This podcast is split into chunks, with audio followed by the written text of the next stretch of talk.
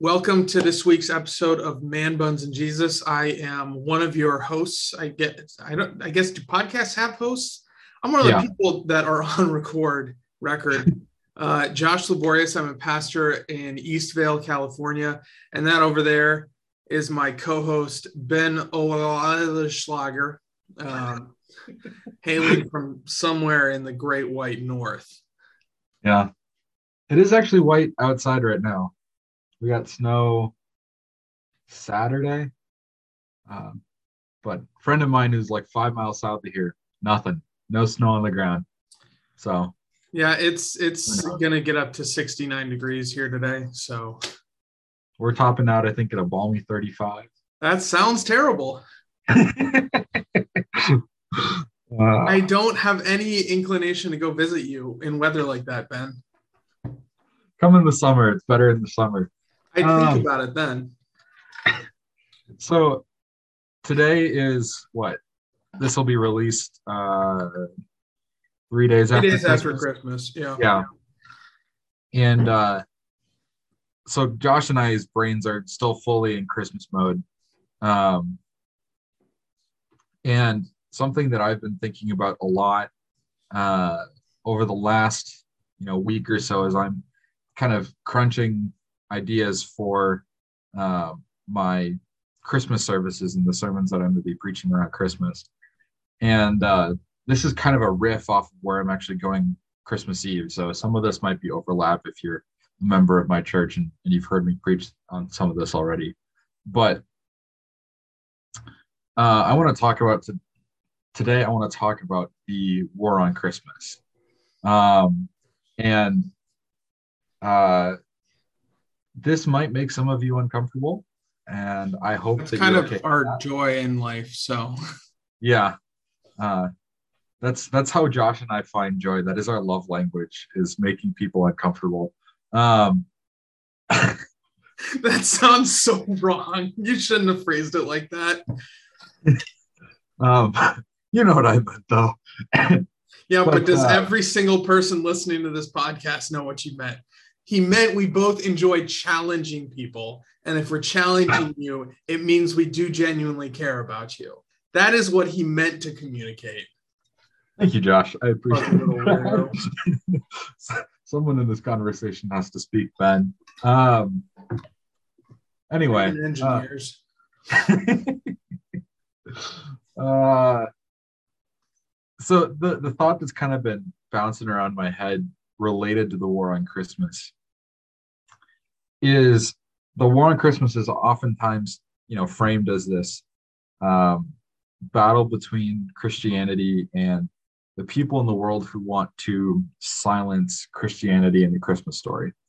Um, and I think not only is that a, a gross oversimplification of the problem, but I also don't think it's the problem.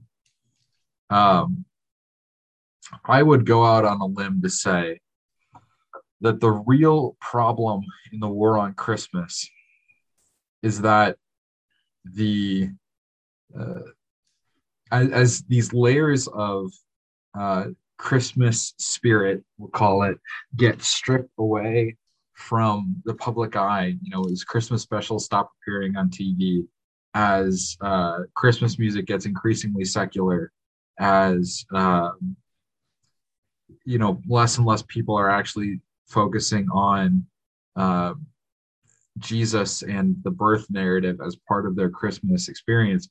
Um, it's stripping away opportunities for people to just kind of be passively evangelized.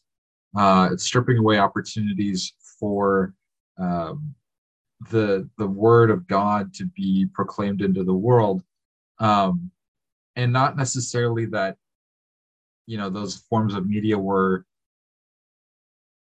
God-given ways to do that because I, I don't necessarily think they were. They're part of industry, um, but it makes Christians uncomfortable because now they have to fill a void that for many, many years has been filled by media and culture and society. Um, and so now you have an actual need to proclaim the Christmas story yourself. And I don't think Christians are comfortable doing that. And in a lot of ways, like this war on Christmas kind of plays into a larger story around the culture war. And I think that that battle too is just so poorly framed in the way that that we talk about it as a church, as as pastors, as the people of God, and um, we really need to take a look at it and, and think: Is the battle we think we're fighting really the battle we're fighting? Right. And I think I, I want to start off kind of to just dismantle the language of this the war, the battle, whatever, mm-hmm. because mm-hmm. um, it's kind of taking this attitude of it, like you see with little kids, right? Mm-hmm. If a little kid uh, accidentally trips another little kid, it's not a, oh, this was an accident. It's how, like, they trip me, they are a villain here. Um, and it's like, probably not some famous person at one point said uh, never attribute to malice what you contribute attribute to incompetence um, except here i wouldn't even say that i would say don't attribute to malice what you can you can attribute to capitalism right uh, like one of the one of the things that I've I've heard brought up in this war on Christmas, quote unquote, is Starbucks changing their cups, and oh no, they're just red. Um, and I actually I got an email. I don't know if you've ever heard of Zach Zehnder. He did the red letter yeah, challenge. Yeah. That's his shtick. Um, I say shtick. I, I, don't mean that like condescendingly. I think the red letter challenge is great. Um, but he sent an email yesterday and I, I didn't click the read more button so i don't know where he was going with it but it started off like everybody was like oh no they changed the cups. And he said i was just this guy's a pastor a lutheran pastor i believe. Um, he said i was just sitting there thinking those new cups look pretty slick right? Starbucks wasn't trying to attack christianity or or remove you know the christ from christmas. They're not mm-hmm. trying to take away your your religion they're trying to make money and they recognized in their focus groups and whatever that they could appeal to a broader audience with the slick red cup than they could with something that was more christmassy um, as we would kind of think of it in in the church. So like and and i think most of these situations it's not an aggressive i want to get rid of christianity. I genuinely do think you know if, if we're going to approach sins in this situation it's a sin of idolatry of money more than mm-hmm. it is uh, aggression against the christian faith right? Like these tv specials. Mm-hmm. they're not trying to get rid of the christ in christmas. They're trying to sell advertising space right? And i think a lot of these things we get really upset like they're targeting us but they're they're not. They're really just trying to make money. Um, mm-hmm and that's not sure. to rule out Matt. Like some of the, someone up high up in one of these organizations, maybe they do um, have an issue with Christmas. But mm-hmm. I think for you to be a CEO of a Fortune 500 company, um, you have to be able to put your personal feelings aside to make the money decision. So that's kind of what I want to start with. Right? Is let's leave this whole war uh, battle language behind because I it's it's implying an aggression that I genuinely do not think is there. And more than that, I think when we talk about it as a war, we're playing into kind of what Ben was talking about, our own um, laziness, because it's a, a lot easier to leave someone alone who is the villain in the story instead of just like another person. Um, and I think I, I think we see this all over the church because 50 years ago, 60 years, well, at this point, maybe 70 years ago, the culture did two things for you. The culture evangelized, like Ben talked about, but the culture also kind of enforced a uh, a Christian ethic of sorts. Mm-hmm. It didn't maybe go as far as Christians should, but it was in the right direction. Mm-hmm and we lament when we see that dis well a lot of people lament i kind of just shrug my shoulders um, we lament when we see that disappearing because the reality is i'm not convinced that evangelism by the general culture is actually that effective mm-hmm. you get social Christians um, that are more driven by fitting in than they are by their faith. And even with the morals thing, like, and and Paul talks about this in the New Testament about you, you can't measure believers and non-believers by the same standards, right? If they're not operating from the same understanding of what God is, who He is, what He did, like there is no reason for them to adhere to a, a Christian ethic, right? And our responsibility is to evangelize as Christians. And this is something that I, I also think the culture is kind of, it's something that pastors are having to undo right now. And that is we pay someone else to evangelize. You pay the pastor, you pay a director of outreach, you pay um, you pay a Chris a TV producer for their Christmas special, and it's like, no, you talk to your friends, you talk to your family. Then, when you have evangelized, then you bring them to me, and I can take it from there. Mm-hmm. But, and that's something where I have to come back because we're like, oh, we just pay this guy, and it's like, no, no, no, you you don't pay someone to evangelize your friends and family. Mm-hmm. So there is that push, and then as far as the ethics, like there not being a law against something does not shouldn't change anything because uh, the reason you don't engage in something that you shouldn't be doing or the reason you do something you you should do shouldn't be because the government is standing there saying we're going to punish you otherwise it should be because your faith drives you into that. Mm-hmm. um, we live by grace. Like we don't live because there's a fear of punishment. We live because god said this is how you're supposed to live. So when I hear the war on culture, when I hear the war on Christmas, I think get over yourself, go out and live how a Christian's supposed to live, right? That the what laws are in place or not in place, what Starbucks is doing, what Fox is doing, what whatever the channel you watch is doing, it shouldn't change how you live, really. It, that's that's my, I guess, opening spiel anything you want to riff off of or uh, call me out on the carpet on? No, I, I think you hit on a lot of a lot of the points well. Um, I think tossing aside the war language is definitely a good piece because as I think about how the war on Christmas plays out or, or how the culture war plays out, um, I, I picture like if you have two groups that are diametrically opposed to each other going to war, you're going to have a head on or a head to head confrontation. And I feel like in both of those supposed wars, the war on Christmas, the war on culture, or culture war, um, I kind of more picture a fight where people that like the two opposing parties are going to the peaceful parts of their opponent's group and just beating on peaceful bystanders rather than actually any sort of conflict because you're right there are like the vast majority of, of people in the in the these conflicts uh, are not actively participating. You have small minorities on each side. And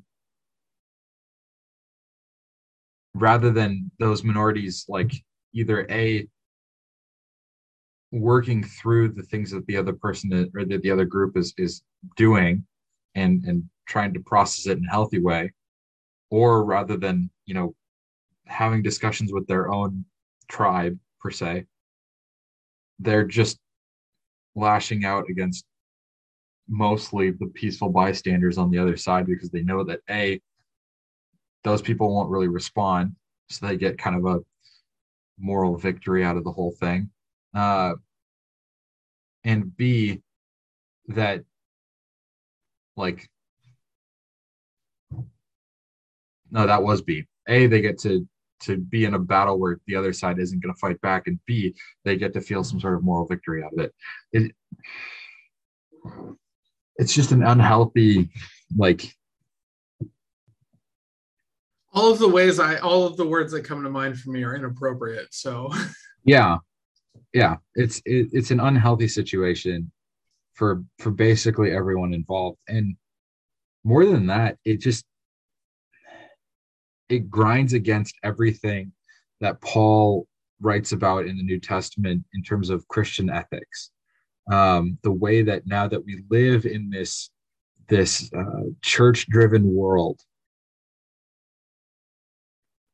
for for us as Christians, this world where the the ethics of the church should drive us. Those things seem to run contrary to any sort of like conflict against the people that oppose our ideals. Like even if there is open conflict, we're supposed to just sit there and take it. Yeah. Not fight back. Um and I think I, I, actually I preached on this this past weekend. I think the story of Stephen in the New mm-hmm. Testament is a great kind of example. So he did um, maybe argument isn't the right word, but he made his case for the faith in, in Jesus Christ, which at his time it wasn't. Um, let me point out the scientific or philosophical or whatever evidence um, that I can muster in this. It was I'm pointing out things from Israel's history that point us to Christ because that was his audience. So that's the argument he's making. Um, and he makes this argument and it is rejected. It is rejected aggressively and they stone him. And he does like, so we're talking about a war on culture. Like there was an actual battle going on. And by a battle, I mean, they were executing him.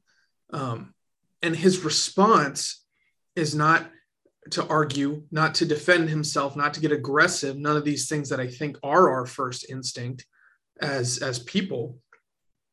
His reaction is, um, Lord, do not hold this sin against them. It's a radical grace, and uh, and I, I there's not textual evidence for this, but I really think that the Holy Spirit because Saul was there for that. And the next story we hear about Saul is him converting. And I, I genuinely believe that, that the Holy Spirit was working in his heart even then. And as we translate that to today, if someone, like, say someone is getting in your face and someone is aggressive, um, kind of anti Christian, and your response is uh, compassion and grace and saying like i'm not going to hold this against you. Here have a christmas cookie. Um that's ra- like that we we talk about grace and we talk about grace and rightfully so because you know that's why all this matters. But nothing communicates that that grace more powerfully than actually acting with it. Right?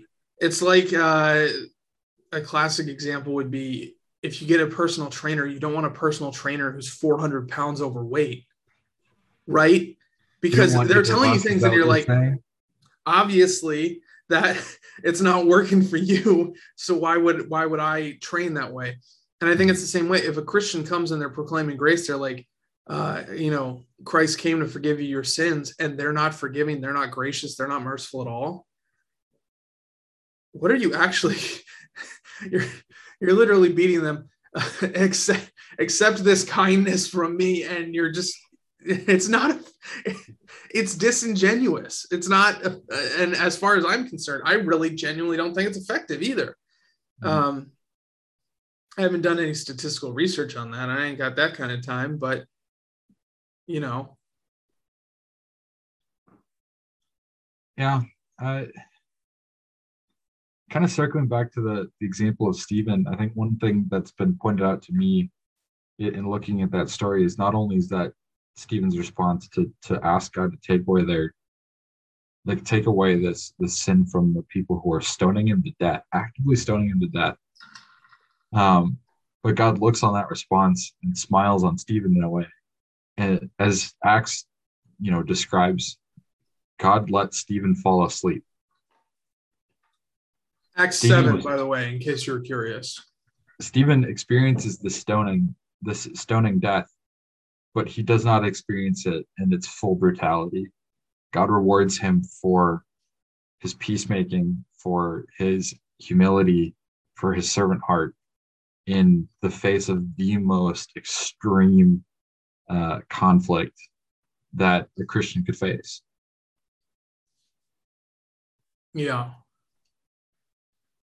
So when it comes to this war on Christmas, right? Don't if you do genuinely believe it's it's uh conspiracy to remove the church to like conquer the church first of all recognize that the church is unconquerable right because it, it, it's not up to us or the christmas specials or the prints on cups christ is is the head of the church mm-hmm. and and there's no there's no conquering him.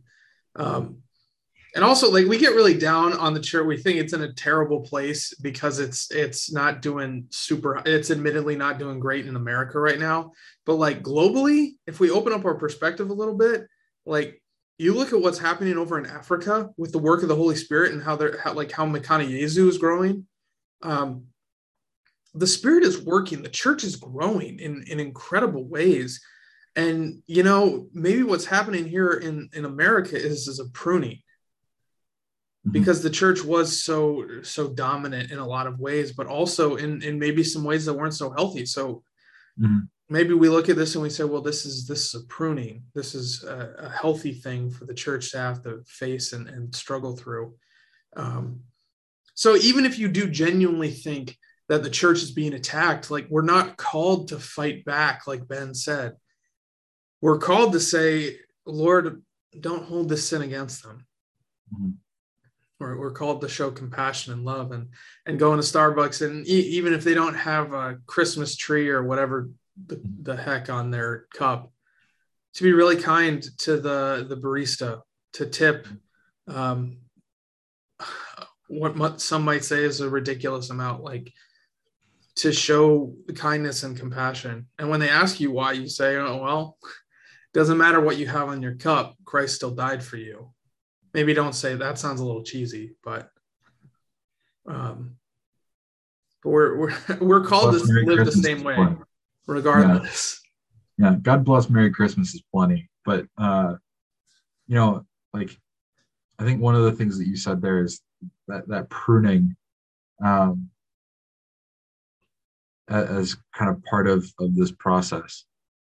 And in my head, I'm picturing you know this massively overgrown shrub and like one of the things that's kind of interesting about a lot of plants is that it's like especially fruit trees they're not fruitful unless they're pruned right and if you plant a tree it's going to grow in its young age it'll be fruitful it'll be good and it'll continue to fruit a little bit as it starts to grow past that. And then eventually it just gets to a point where as a plant, it is just comfortable hunkering down. Um, and I feel like that's where the American church is at. It's overgrown its influence, it's overreaching its abilities, uh, over relying on the plants that it tried to drop and, and sprout beneath it that it probably killed off by uh, overshading them. And now we're in a process where we have to strip back some of the, the luxury of being able to grow that large. Some strip back some of the uh, the comforts that have come with being this well-rooted, overgrown plant, and actually figure out how to bear fruit again. Um, well, and I think that said, can circle all the way back to the beginning of the discussion of I think the average Christian probably we we got a little lazy because Absolutely. it was so big. The fruits, the the acting um, in with a Christian ethic, the evangelism, which I think are the two the two main fruit that we're looking for, right? Um, when the tree got so big, metaphorically speaking, those fruits stopped bearing and part of it is at least with the evangelism part it was I mean, I guess you could argue it wasn't necessary, but I there's no point in history when everyone in this country was Christian. So, but now that it's starting to be pruned and some of that tree is getting cut away, there's more space for that fruit, and it's it's it's being forced almost that this fruit is is bearing out, right? because as the church is sh- shrinking the gospel's having to go out and it's it's everyday christian it's just regular people who are who are bearing this fruit and, and that's what we're called to each and every one of us as christians um, so I, I do think that is a healthy like when i hear how the church is shrinking i think you have two options right people start bearing fruit or the tree dies and I I don't think God is done with this tree. Um, and He's not going to let it die. So that means we got to start bearing fruit. Pitter patter. Yeah. Let's get at her. Yeah. Yeah, absolutely. I I think the last image that's kind of bouncing around in my head now is uh, there's that that tree. I don't remember which of the Gospels it's referenced, but it's during Jesus' final week in Jerusalem, he and the disciples are are walking around Jerusalem. There's a fig tree sitting there. I think it's around Jerusalem. Might be just outside. Um, and they pass it on on the way into town. On the way back out, it's still not bearing fruit, even though it's only been a day. And Jesus curses it, and it kills, or and it dies. Um, and the disciples look at Jesus like, "Dude, you're crazy, dude. Why'd you just kill a tree?" and she's just like turns to them and goes basically Matthew 21 th- this is the the ben uh, version of, of this text basically bear fruit or die um he said like, here here i i gotta pull that we have this is matthew 21 starting verse 20 when the disciples saw it they marveled saying how did the fig tree wither at once? And jesus answered them truly i say to you if you have faith and do not doubt you oh wait no this isn't the one you were looking for. It says if you have faith and do not doubt you will not only do what has been done to this fig tree but even if you say to this mountain be taken up and thrown into the sea it'll happen. Yeah it's not the one i was looking for but um i'll keep yeah. i'll keep scrolling. The i might be confusing two stories too that's certainly a possibility but uh, he does talk about like trees and stuff a lot yeah um, but I'm he, just interrupting your train of thought all over the place, aren't I? Yeah, you are. Uh, but he he definitely references like, look, your responsibility as a fruitful part of the vine, like going to John 15, uh, I am the vine, you are the branches, uh, talking about the way that the, the vine and the branches bear fruit. Uh, the the unfruitful branches get burned and thrown into the fire. Uh, the they get pruned. That's very much what's happening here. Um, and on some level, if it's making you uncomfortable, great. Just make sure that your response to that discomfort is not to rail at the discomfort. The the response is to do something about it. And yeah, I'm going to use this example because this is what is familiar to me. Um, if you are weightlifting and you get to a point where it is you're a little uncomfortable, like you're at you're at that threshold where it's starting to be really hard. If you drop the weight and and and like just get mad at the barbell, I guess, and then drop your weight less, you're not going to grow. How you grow is you you engage that discomfort, you push through that discomfort, and and you you, you get stronger, and then eventually you get guns like Pastor Josh, right? So react in the right way to this discomfort. I had arm day today. I think I still have a little bit of that pump left. So nice my my exercise program is not rigorous enough to to match Josh. Uh, But yeah, no, I, I think. I wonder if the pre-workout I use will sponsor this podcast. you can try. Um, there are a lot of like really man buns and Jesus-y weightlifters. Oh, I believe it. I feel like half it. of half of all weightlifters are like recovering drug addicts who found Jesus and now they just lift weights and do Jesus things. Yeah. So, uh, we ready for our takeaways for the day? Sure. You want to start, or you want me to start? Uh, yeah, I'll start. I think my my takeaway from today is, um, know your battle. Uh, like, is this really a battle in the first place? Uh, and if it is, who are you actually fighting? Are you fighting uh, people who are trying to take, you know, Christmas or Christianity away from culture, or are you fighting your own desires to not have to actually do any work for the church? Um, because one of those I think is the real battle, and it's not that people are really trying to deny the church. Yeah.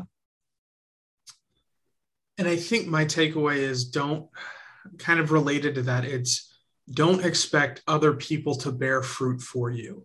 Mm-hmm. And I, I, don't think we're there where people expect, I, well, maybe we are in some circles, but where you expect people to do good things for you. But I definitely think we're there of like, well, evangelism is so and so's job. It's the pastor's job. It's the director about like, you are called to bear fruit as a Christian in whatever, like, I'm not calling all of you to go to seminary, and do that. What I'm saying is where you are with your family, with your friends, with your coworkers, you are called to evangelism. Where you are in the relationships you have. Um, so that's that's kind of I guess my challenge for you today is don't um, don't try and pawn off the fruit you've been called to bear. So um, some prayer prayer ideas for today.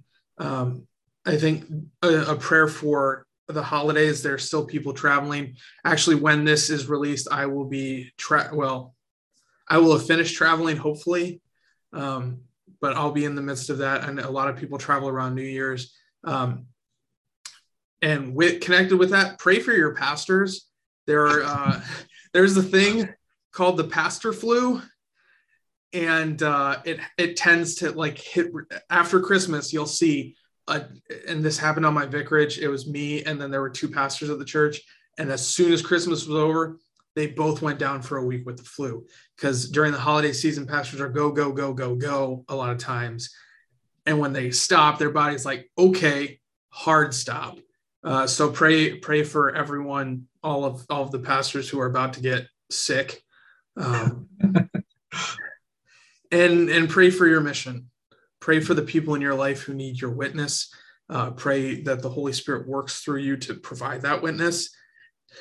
And uh, pray that you have the, the fortitude to do so, to, to speak out, to invite him to church, to invite him to, um, to Bible, to, to do some Bible studies with you, even just to pray with them. So those are some prayer every gym bro ever. What's In that? Every gym bro ever. We want to see you make those gains. Make those gains, gains with a Z. That's important. Um, so, with that excellent closing note, brothers and sisters, go in peace, serve the Lord. Thanks be to God.